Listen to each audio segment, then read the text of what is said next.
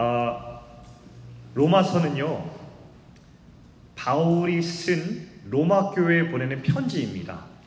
다른 서신서들과 마찬가지로 로마 교회에 보낸 편지 이런 거예요, 여러분. 에베소서는 에베소 교회에 보내는 편지, 빌립보서는 빌립보 교회에 보내는 편지. 다 이런 식입니다. 고린도 전후서는 고린도 교회에 보내는 편지. 이것들을 서신서라고 불러요. 로마서도 다르지 않게 로마 교회에 보내는 편지예요. 한 통의 편지. 그런데 다른 서신서들과 좀 차이점이 있습니다. 그 차이점이 뭐냐면 다른 서신서들은 자기가 상황과 대상을 잘 아는 교회에 보낸 편지입니다. 바울이 선교 여행을 하면서 교회를 개척도 하고 교회를 방문도 하고 했거든요. 이제 그렇게 개척하거나 방문한 교회들에게 보낸 편지들이었어요. 예를 들면 교회에 무슨 문제가 생겼어요. 심각한 문제가 생겼거나 아니면 교회가 어려움을 당해요. 그럴 때마다 교회에 좀 책망의 말씀을 전하거나 아니면 교회를 격려하거나 라고 하면서 하나님의 교회를 흔들림 없이 세우기 위한 그런 편지가 그런 목적이 이 서신서들이었어요. 근데 로마서는 좀 다른 게 뭐냐면 로마 교회는 바울이 세우거나 가보지 않은 교회예요. 심지어 바울은 이 로마 교회를 누가 세웠는지도 몰라요. 그냥 이런 것만 아는 거예요. 아, 로마의 교회가 세워졌다더라. 바울이 이 로마 교회를 가본 적이 없었는데 단지 알고 있는 정보는 뭐였냐면 누가 세운지 모르겠지만 로마 권력의 중심지 그 화려한 문명이 꼽힌 그 거대한 도시 안에 교회가 세워졌다는 것만 알고 있었어요. 그리고 나서 바울은 이런 마음을 먹었어요. 이게 선교 여행 중에 쓴 편지인데 이런 마음을 먹은 거죠. 그래. 내가 그 화려한 문명과 힘의 도신 로마 한복판에 예수 그리스도의 복음의 정수를 기록해서 편지에 담아 보내리라. 라는 마음을 가지고 작정하고 써내려간 편지가 로마서입니다. 이 로마서는 역사적으로 많은 사람들의 인생을 바꿨어요. 아까 제가 말씀드린 루터의 인생이라든지 어거스틴의 인생이라든지 역사 속에 상징성이 있는 수많은 영향력 있는 사람들의 인생을 회심시키거나 아니면 인생에 큰 전환을 가져온 그런 놀라운 책이었어요. 교회도 마찬가지입니다. 역사 속에서 교회가 흔들리거나 교회의 본질에서 벗어날 때마다 이 로마서를 읽음으로써 교회는 다시 복음의 본질 앞에 다시 설 수 있었어요. 이게 로마서가 했던 역할이었죠. 그런 의미에서 로마서는 오늘 우리에게 오늘 우리 교회 공동체에게도 여전히 굉장히 큰 의미가 있는 이 하나님의 말씀이라고 볼 수 있습니다. 우리에게도 필요해요. 저에게도 필요하고 여러분에게도 필요해요. 복음으로 새로워지는 것이 필요하고 복음의 본질 앞에 다시 서는 것이 우리에게 필요합니다. 우리 그런 소망을 가지고 하나님의 말씀이 저와 여러분의 마음을 다시 새롭게 할 것을 기대하면서 로마서 한복판으로 한번 들어가 보려고 합니다. 자, 로마서를 처음 펴면 인사말과 서론이 나옵니다. 이것은 그 당시에 편지를 쓰는 일반적인 형식이었기 때문에 서신서들이 대부분 비슷비슷해요. 인사하고 서론으로 시작해가지고 본론으로 들어가는. 그다음 마지막은 문안으로 마치죠. 서론을 시작하는데 서론의 부분은 1장 1절부터 1장 17절까지가 로마서의 서론이에요. 이 로마서의 서론에서는 전체 주제가 무엇인지를 알려주고 앞으로 이 주제에 대해서 내가 본론에서 말할 거야 라는 것을 예고하는 역할을 하고 있습니다. 어, 이 서론의 모든 전체의 주제를 압축해서 알려주는 핵심 구절이 있는데 그게 로마서 1장 16절, 17절 아주 유명한 구절입니다. 우리 같이 한번 읽어보길 원합니다. 자, 함께 있습니다. 시작. 내가 복음을 부끄러워하지 아니하노니 이 복음은 모든 믿는 자에게 구원을 주시는 하나님의 능력이 됩니다. 먼저는 유대인에게요, 그리고 헬라인에게로다.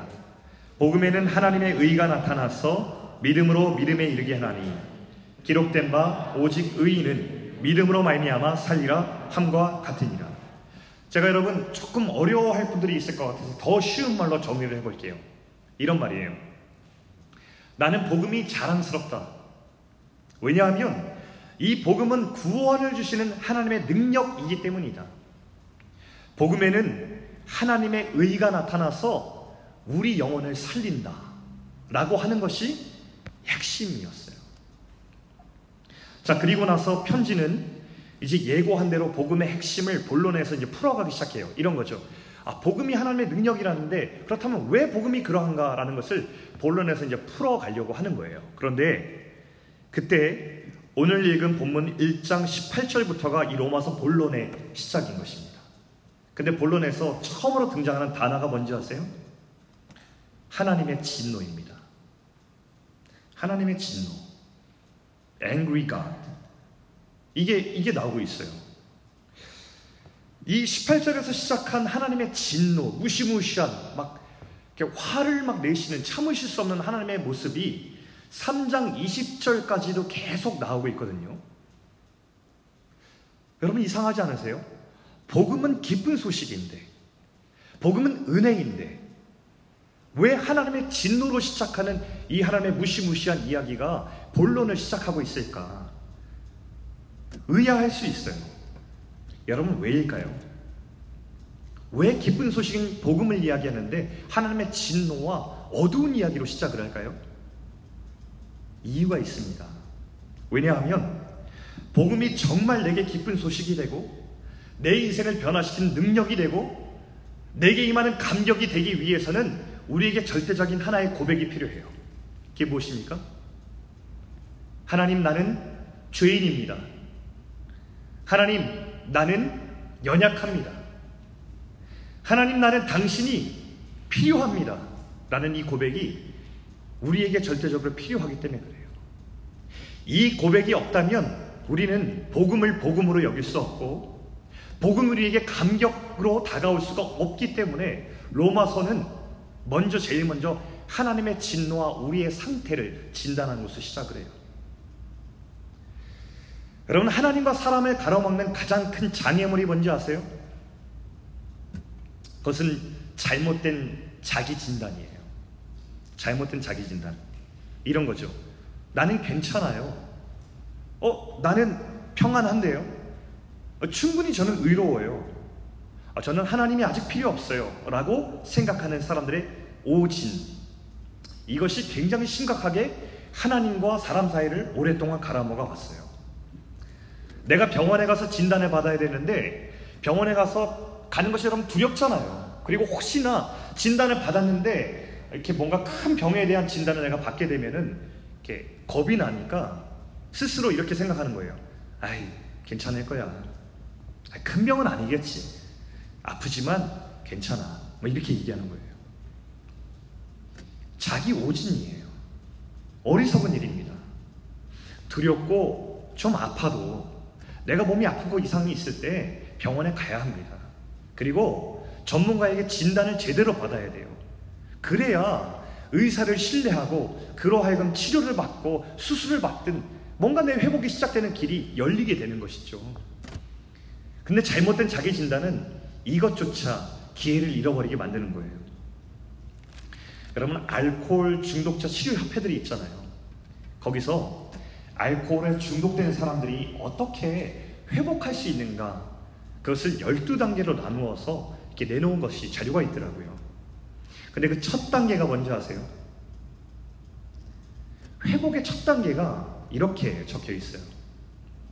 자신이 알코올에 대해서 무력하다는 사실. 그래서 내 삶이 손쓸 수 없는 지경에 이르렀다는 사실을 인정하는 것에서 1단계가 시작이 돼요. 이 1단계를 거치지 않으면 절대로 알코올 중독은 치료가 불가능하다는 거예요. 내 상황에 대한 제대로 된 진단, 내가 무력하다는 사실, 내 인생이 솔수 수 없이 이미 망가졌다는 사실을 받아들이는 것으로부터 내 회복의 첫 단계가 시작된다는 것이죠. 자, 그래서, 그래서 오늘 본문이 이렇게 적힌 겁니다. 하나님의 진노. 하나님의 진노와 내 죄의 심각성을 낱낱이 파헤치는 말씀들이 등장해요. 불편할 정도로. 그래서 이 말씀으로 우리를 분석하기 시작하는 거예요. 그래서 내 죄의 심각성과 내가 죄인이라는 사실을 인정할 수 없게끔 말씀하세요. 그래야 왜 예수 그리스도께서 십자가에 죽으시고 부활하셔야만 했는지 왜 그것이 내게 꼭 필요한 기쁜 소식인지 그때서야 와닿을 수 있기 때문에 로마서는 이런 말씀으로 시작을 하는 거예요. 여러분, 내가 건강하다고 자신할 때 의사가 나한테 와서 당신은 완치되었습니다 라고 얘기하면 아무런 감흥 없어요. 그러면 생각해 보세요. 제 주변에 그런 사람이 많이 있었지만 암을 투병하는 사람이라고 생각해 보세요. 말기암 투병 환자예요. 죽음의 문턱을 넘나드는 사람입니다. 그런데 어느 날 병원에 갔는데 의사가 당신은 완치되었습니다라는 선언을 들은 거예요. 어땠을까요? 똑같은 말이 사람에게 선언되었지만 두 사람에게는 전혀 다른 반응이 있을 수밖에 없어요. 감격이 차오를 수밖에 없어요. 눈물이 터질 수밖에 없어요. 내 새로운 인생을 선물 받은 것 같은 그 감격에 젖을 수밖에 없는 것이 이 사람의 상황인 것이죠. 우리 청년들 중에 그런 청년들 있을 수 있어요. 복음에 아무런 감흥이 없는 사람들. 복음이 뭐지? 난 복음이 몰라. 어떤 사람은 어릴 적부터 너무 많이 복음을 들어서 정말 들었나 우리가 근데 어릴 적부터 너무 흔하게 들어서 복음 하면 어 복음 그거 교회 용어잖아.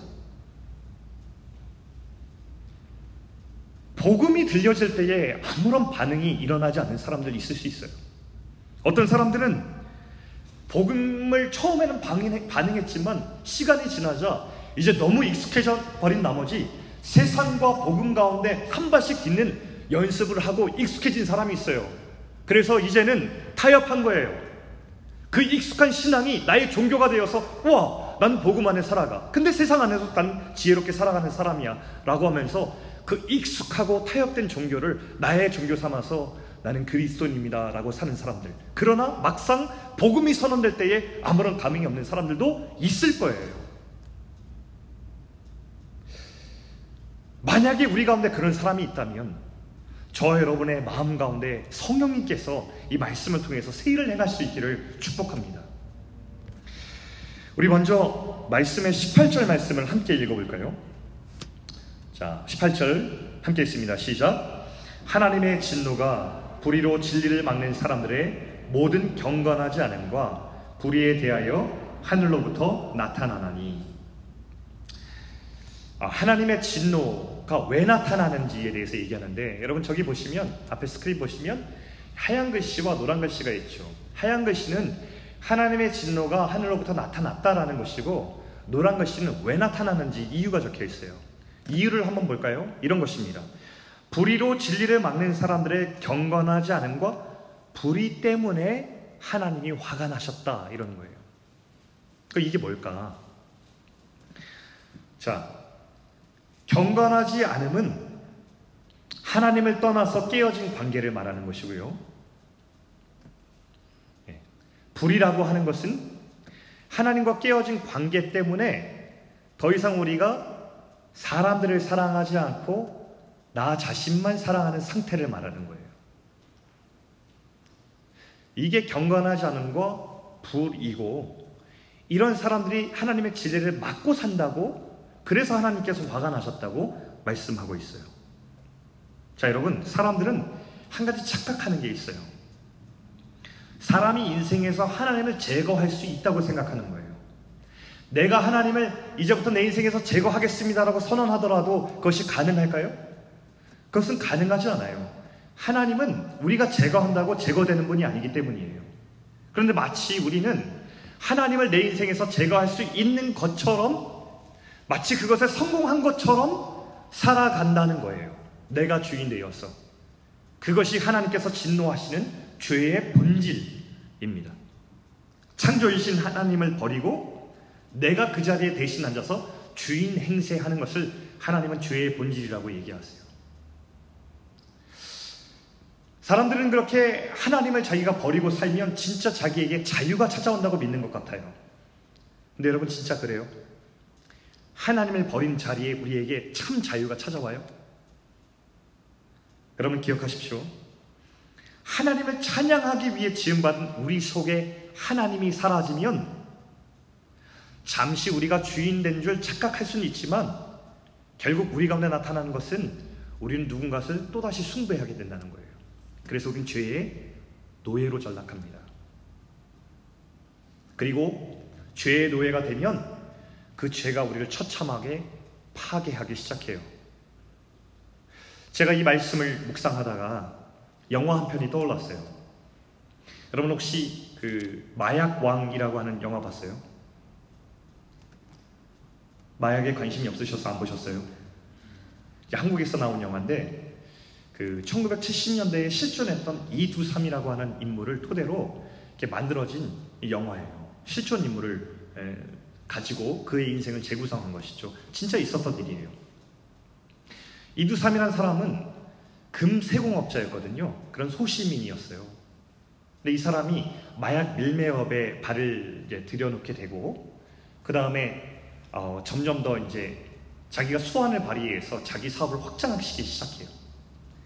그러다가 밀매업이 성공하자 자기 세계를 점점 더 확장시키면서 성공하기 시작하는데 인생이 자기 마음대로 되는 거예요. 범죄인 건 알면서도 처음에는 가슴을 졸였지만 나중에 죄를 점점 짓고 나자 자기 세계가 확장되면서 내가 그 세계의 왕이 되는 것을 경험하는 거예요. 그것에 취해서 점점 자기 세상에 왕노릇하면서 마음껏 살았어요. 근데 어느 지점이 지나면서부터 자기가 법을 어기고 죄를 지은 모든 것들이 자기 발목을 잡기 시작하는 것이죠. 그래서 어려워져요. 그러면서 자기 인생이 더 이상 마음대로 되지 않는 것을 경험합니다. 그러다가 점점 더 그 죄들이 자기 발목을 잡고 옥죄오기 시작하자 그 심적인 부담감을 이기지 못하고 자기 일이, 자기 일이 뜻대로 풀리지 않는다고 마약에 손을 대었어요. 그리고 중독이 되기 시작하죠. 그 다음부터 처참한 그의 인생의 말로가 그려져요. 가족, 친구, 동업자 모두의 관계가 다 끊어집니다. 혼자 남아요. 그 인생에서 혼자 남은 채 자기를 잡아오는 사람들에게 두려움에 취해서 총을 들고 개 두 마리를 옆에 둔 그의 인생은 너무나 처참합니다. 마지막 영화는 그가 군인들에게 붙잡혀서 병상에 누워있는 그의 비참한 마지막을 보여주면서 영화는 끝이 납니다. 저는 이 영화를 볼 때에 물론 실제 있었던 어떤 한 사람의 인생이지만 이게 하나님을 떠난 사람의 인생의 뒷면을 적나라하게 드러내주는 하나의 스토리가 아닐까 그런 생각해 보았습니다. 여러분 영화 포스터에 이게 뭐라고 거기 이렇게 카피로 적혀 있냐면 이렇게 적혀 있더라고요. 국가는 범죄자, 세상은 왕이라 불렀다. 하나님을 떠난 사람은 하나님의 나라에서 명백한 죄인이에요. 그런데 자기는 내가 세운 나라에서 왕이라고 스스로 불러요. 저는 저 포스터를 보면서 하나님을 떠나서 자기가 왕되어 살아가는 사람의 마지막 저 표정을 한번 보실래요? 송강호가 이두삼 역을 연기했는데 저 표정 기가 막히다고 저는 생각했어요. 마치 이런 거 있잖아요. 왕인데 왕인데 저 왕의 표정을 한번 보세요. 모든 자유를 다 갖고 내 세상이다라고 소리치며 살아야 될 저 왕의 표정을 보십시오. 저게 이 마약 왕이라는 저 주제와 아이러니컬하게 매치되는 것을 발견하게 돼요.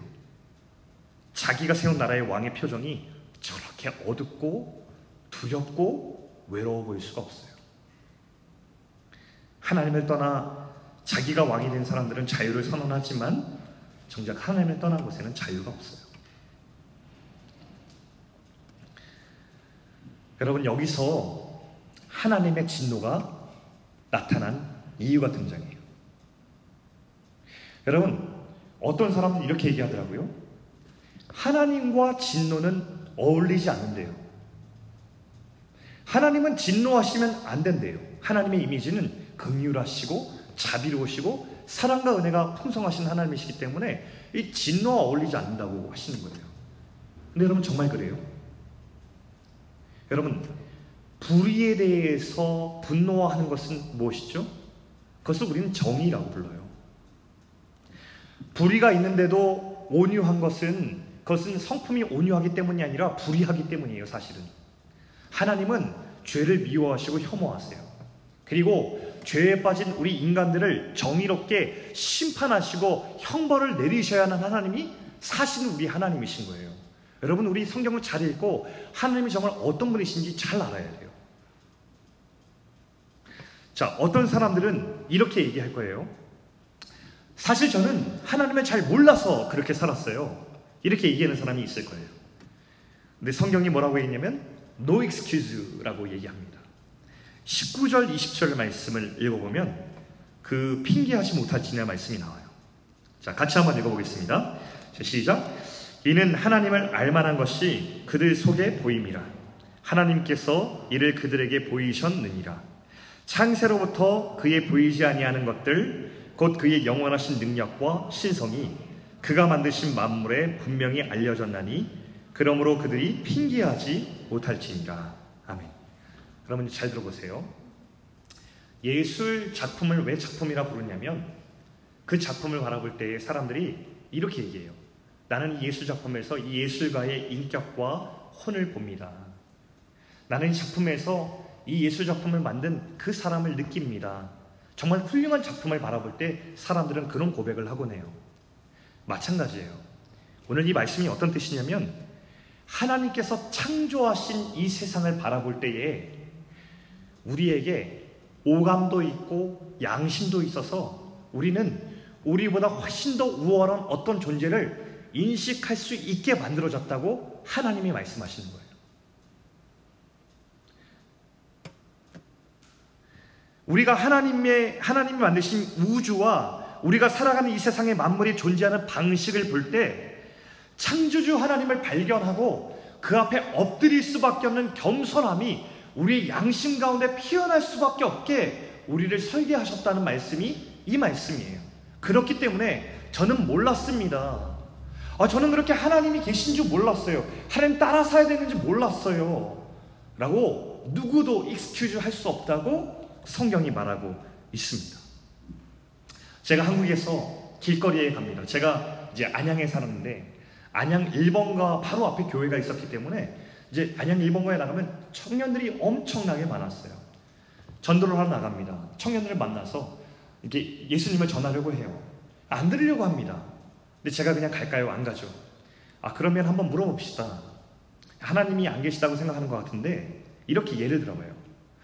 우리 청년 DSLR 카메라 알죠? 우리 캐논에서도 나오고 소니에서 나오는 그 정교한 카메라. 그런데 그 기술이 참 정교해서 그 카메라는 세계에서 만들 수 있는 회사가 몇 안 된다고 해요. 너무나 정교해서요. 기술이 정말 필요하대요. 그런데요, 독수리의 눈을 분석해 보니까 독수리의 눈은 이 정교한 카메라보다 훨씬 더 정교하게 고안되었대요. 이 독수리의 눈은 맞는 사람이 있을까요? 없을까요? 왜냐면 그 청년은 그 카메라는 누군가 만든 사람이 있다는 걸 확신하고 있었거든요. 또 이렇게 얘기해요. 그런데 청년, 심지어 그보다 훨씬 더 정교할 뿐만 아니라 생각도 하고 도덕적이고 심지어 희생하고 사랑하기까지 하는 사람은 만든 사람이 없을까요? 라고 물으면 제가 만난 거의 대부분의 청년들은 있을 것 같다고 대답을 했어요. 근데 참 안타까웠던 순간은 뭔지 아세요? 그렇다면 이 복음 한번 들어보시겠어요? 라고 얘기했을 때 그 청년들의 반응, 물론 그 중에서 받아들인 청년도 있지만 많은 청년들이 이렇게 대답했어요. 아니요, 지금은요, 싫어요. 저는 아직 괜찮아요. 심지어 뭐라고 얘기하는 줄 알아요? 나중에 제가 나이 들어서 힘이 없어지면 그때 가서 믿을게요. 이렇게 대답하는 것을 들었습니다. 그럼 몰라서가 아닌 거예요. 몰라서가 아니라 아직 내가 주인 되어 살아가는 살아가는 이 삶을 유지하고 싶어서 진리를 이 성경 말씀처럼 막아서고 있는 삶인 것입니다. 그러나 성경은 분명히 얘기해요. 이 모든 것들이 핑계가 될 수 없다라고 얘기하고 있습니다. 더 중요한 말씀이 있는데요. 21절 말씀에 예, 기록되어 있습니다. 자, 21절 말씀도 같이 있습니다. 시작. 하나님을 알되 하나님을 영화롭게도 아니하며 감사하지도 아니하고 오히려 그 생각이 허망하여지며 미련한 마음이 어두워졌나니. 자, 이 구절은 하나님을 아는 사람들, 하나님을 알지만 그 마음이 하나님께 예배하지 않고 오히려 헛된 생각에 자꾸만 생각이 가고 마음이 차갑게 식어버린 사람들을 향하여서 던지는 말씀입니다. 하나님을 아는 자의 합당한 반응은 무엇이죠? 예배입니다. 하나님을 제대로 아는 사람은 하나님을 제대로 아는 지식에 어, 거하고 있는 사람들은 누구나 다 두 손 들고 하나님을 찬양할 수밖에 없어요. 그런데 어떤 일이 일어난다고요? 예배의 실패가 일어나는 것입니다. 더 이상 하나님을 예배하지 않고 그 마음과 그 생각이 차갑게 식어버리고 무감각해지는 일이 우리 가운데 발생한다는 거예요. 여러분 그런 일 발생하지 않아요? 성경은 이것을 죄라고 지적하고 있습니다. 처음엔 식은 가슴과 무딘 영적 감각, 아, 내가 많이 식었네. 아, 열정이 많이 사그라들었어. 이렇게 시작하지만 그렇게 시작한 인생은 필연적으로 다음 단계로 향할 수밖에 없다고 성경이 이어서 기록합니다. 22절과 23절 말씀 제가 읽어드리겠습니다. 스스로 지혜 있다 하나 어리석게 되어 썩어지지 아니하는 하나님의 영광을 썩어질 사람과 새와 짐승과 기어다니는 동물 모양의 우상으로 바꾸었느니라. 이렇게 되었대요. 이제 예배가 실패하자 우상숭배를 시작한다고 기록하고 있습니다. 여러분, 내 마음이 식어지고 열정이 사라질 때 나타난 첫 번째 현상은 단연 예배의 실패예요. 아, 예배가 나와도 감격이 없고 감흥이 사라지는 거예요. 하나님을 예배하는 일이 내 인생에 그렇게 중요하게 여겨지지 않는 현상이 내 가운데 일어나고 있는 거예요. 여러분, 그런데 예배는 콘서트가 아니잖아요. 여러분은 관중으로 여기에 있는 게 아니잖아요. 여러분, 그렇지 않을 수 있길 바랍니다.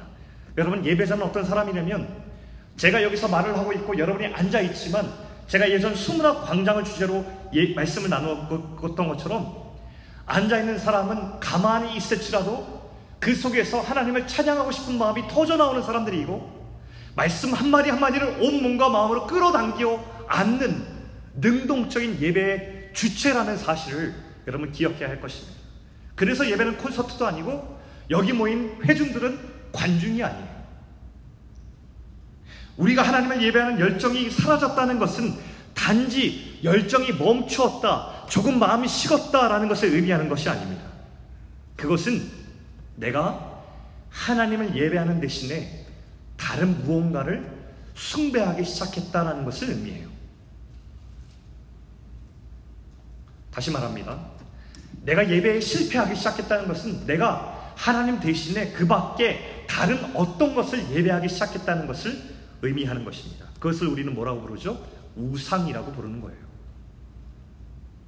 만약 여러분이 이런 상태라면 여러분 여러분의 말씀, 여러분의 마음과 신령과 골수와 모든 것을 찔러 쪼개는 그 하나님 말씀 앞에 여러분 솔직하게 반응하실 수 있길 바랍니다.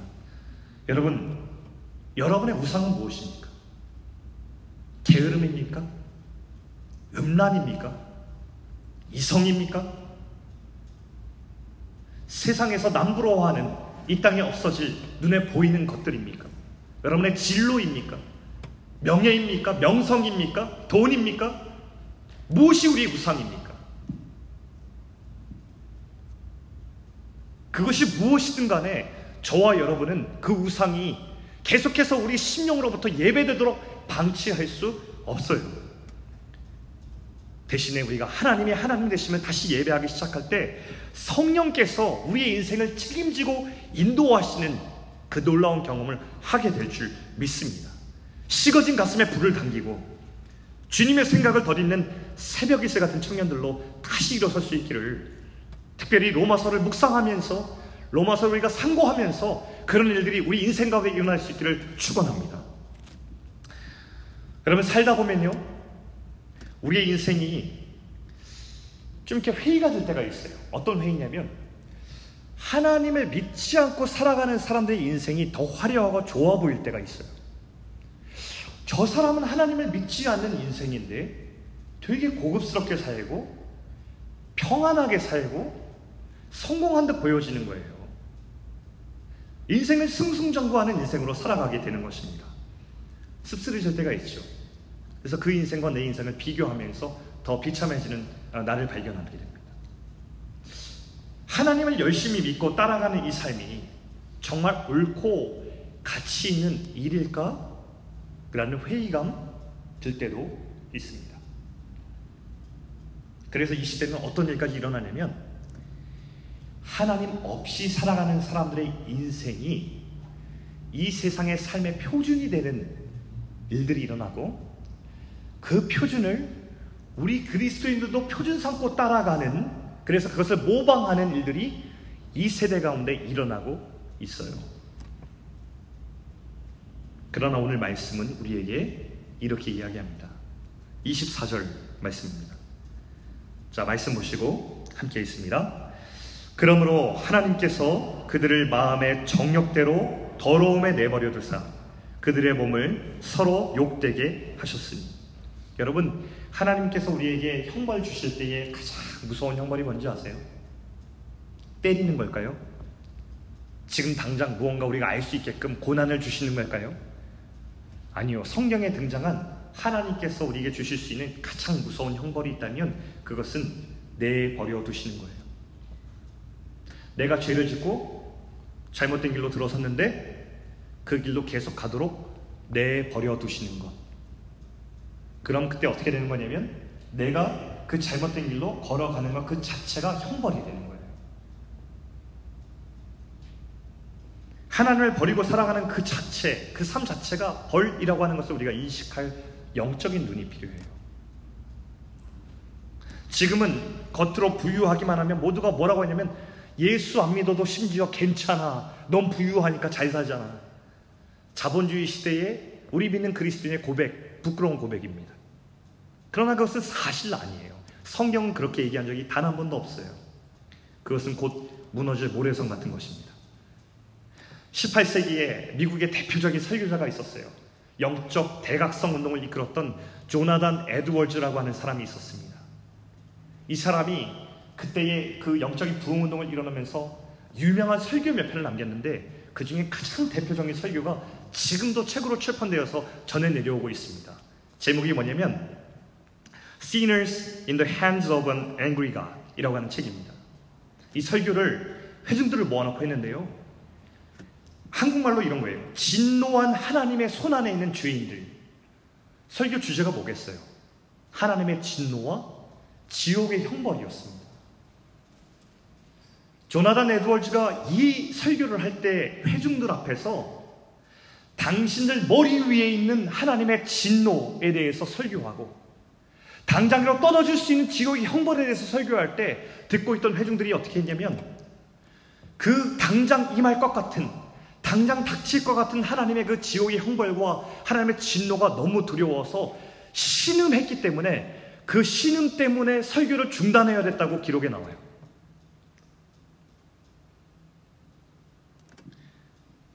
지옥과 형벌은 요즘 시대에 트렌디하잖아요. 왜냐하면 어, 부패했던 종교 권력이 사람들에게 지옥을 설교하면서 그것을 자기 권력으로 삼았기 때문에 악용했기 때문에 그 아픈 과거를 반성하면서 우리가 그것을 사람들에게 두려움을 심어주지 않기로 우리가 이렇게 어떤 일정의 약속이죠.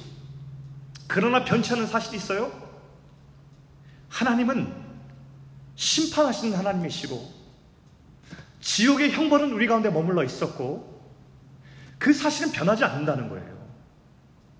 현대인들에게 지옥 설교가 행하지 않은 지 40년이 지났다고 해요. 그래서 사람들이 교회에 모여 있고 떠나지 않게끔 지옥이란 말을 빼고 형벌이란 말을 빼고 다른 부드러운 말로 대체하든지 아니면 사랑의 하나님을 강조하면서 지금까지 왔다고 해요. 그런데 누군가는 얘기하죠. 지옥 설교는 성경에서 말하는 지옥의 형벌은 여전히 선포되고 선언되어야 한다라고 말을 합니다.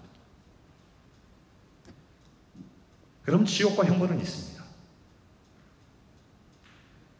자신의 바벨탑을 쌓고 아 이제 괜찮다 이제 안전하다라고 말하는 사람들을 향하여서 그리고 그것들을 동경하는 우리 마음을 향해서 우리는 외쳐야 돼요. 안 괜찮아. 안 괜찮아. 라고 말할 수 있는 그런 영적인 진단을 할 수 있는 우리가 되어야 되겠어요. 그것을 위해서 이 로마서가 기록되고 있는 것입니다. 전 어릴 때 착한 사람들이 있는 줄 알았어요. 아, 세상에 착한 사람들이 있어. 그리고 어떤 생각을 또 했냐면, 아, 착한 사람들도 있고, 내가 정말 닮고 따라가야 될 그런 성숙하고 멋진 사람들이 있어. 라고 생각을 하고 어느 정도 어린 시절을 보내왔어요. 근데 제가 계속해서 성인이 되고 자라면서 얻은 지혜 한 가지가 있다면 이 세상에 착한 사람도 없고 이 세상에 내가 닮아갈 완전한 사람도 없다는 사실이에요. 이것을 깨달았어요. 사람은 그래서 믿을 존재가 아니라 믿는 존재가 아니라 약하고 악하기 때문에 사랑할 존재라고 누군가가 말했어요. 저와 여러분 한번 볼까요? 저와 여러분은 선한가요? 믿을만한가요? 신실한가요? 변하지 않나요? 죄가 없어요? 노력할 수는 있겠지만 우리의 본성이 그렇지가 않습니다. 여러분 기억해 보세요. 언젠가 우리가 은혜를 너무 많이 받아서 하나님의 살아계심을 이거 목격했을 때에 펑펑 울면서 우리 인생을 주님께 드려도 하나도 아깝지 않다고 고백하던 그 뜨거운 가슴이 여러분 식기까지 얼마나 시간이 걸렸어요? 우린 다 알고 있어요. 그 뜨거운 가슴이 식기까지 정말 빠른 시간이 걸렸다는 것을 우리는 다 고백할 수 있어요. 저와 여러분이 그런 사람들이에요. 죄의 본성을 가지고 살아가는 저와 여러분에게는 소망이 없어요, 여러분. 소망이 없어요.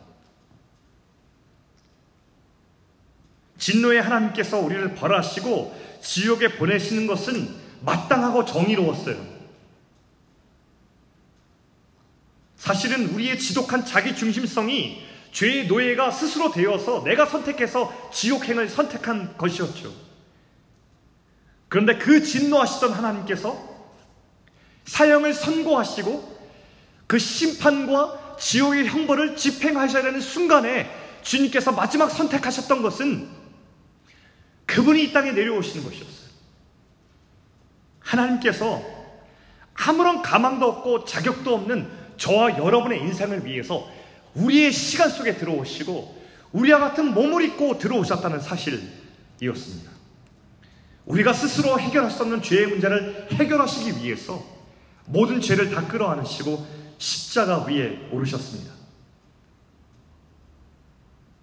그리고 우리 죄값을 당신의 피 흘림으로 다 치러주셨어요. 그래서 우리가 받아야 할 지옥의 형벌과 죽음이 사라져 버렸습니다. 죽어 마땅한 죄의 중독자들이 이제는 우리가 용서받고 용납받은 새로운 존재로 살도록 복음을 우리에게 허락해 주셨다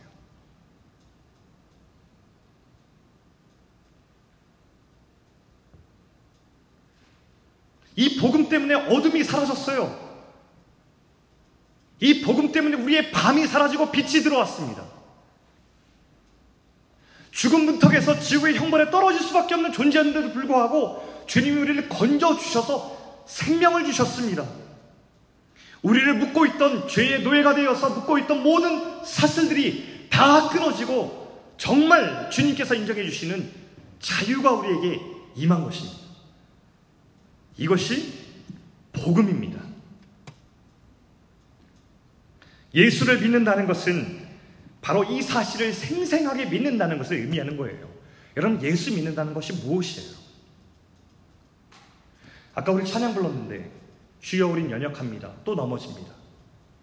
여러분, 이 고백이 이런 고백이 아니에요. 주님 오늘 나 피곤해요. 어, 주님 오늘 나 안 좋은 일 있어. 상처받았어요. 어, 지금 너 넘어져요. 저를 이렇게 세워주세요. 좀 힘을 주시고 좀 격려 좀 해주세요. 주님의 그 능력이라는 걸 저한테 좀 부어주세요. 이게 아니라고요, 여러분. 우리가 예수를 믿는다는 것은 내 과거의 형편과 상황이 어땠다는 것을 받아들이고 누구도 바꿀 수 없었던 그 운명을 예수 그리스도의 복음이 바꿨다는 사실을 받아들이고 그 복음의 기쁨과 능력으로 살아가는 것이 그게 예수를 믿는다는 우리의 믿음입니다. 이것이 믿어지고 이것이 너무 감사해서 생명이 솟고 감사가 가슴 속에서 끓어오르고 새롭게 내게 주어진 생명이 너무나 귀해서 주님을 영원토록 송축하고 싶은 마음이 내 마음 가운데 뛰는 것이 복음에 대한 합당한 반응인 것입니다. 이게 내 과거를 충분히 인식하고 복음을 만난 사람들의 합당한 반응이고 그 복음을 만난 사람들이 드려야 될 예배인 것이에요. 여러분 오늘 마지막 25절에 보면요. 되게 뜬금없는 말이 등장하거든요. 25절 제가 읽어볼게요. 이는 그들이 하나님의 진리를 거짓 것으로 바꾸어 피조물을 조물주보다 더 경배하고 섬깁니다. 여기까지는 계속해서 우리의 죄된 본성, 예배에 실패한 우리 모습을 막 보여주다가 갑자기 마지막 보세요. 주는 곧 영원히 찬송할 이시로다. 아멘. 이게 갑자기 끼어 들어와 있어요. 끼어 들어왔다는 표현이 정확해요, 여러분. 문맥에 어울리지가 않는 말씀이 여기 들어와 있는 거예요. 상상해 보면 우리 이렇게 알 수 있어요. 여러분, 정말 끼어든 게 맞아요. 바울이 우리의 옛 모습, 복음 만나기 이전의 상태, 우리가 마땅히 받아야 될 그 결과를 막 기록하다가 보니까 갑자기 옛 자기의 모습과 지금 복음으로 생명 얻은 자기의 모습이 교차되면서 터져 나온 고백이 바로 이거예요. 주는 영원히 찬송을 받으실 분이십니다. 주님 감사합니다. 주님 감사합니다. 이런 저였는데 복음 주셔서 감사합니다. 제 평생에 영원토록 주님만 찬송하겠습니다. 라고 고백하는 그 바울의 고백이 터진 것이 여기 기록되어 있는 흔적으로 남아 있는 거예요.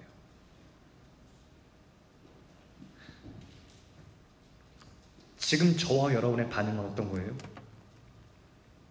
여러분은 복음을 어떻게 생각하세요? 예수 그리스도의 십자가와 부활이 여러분의 행하신 그 복음이 여러분에게 뭐예요?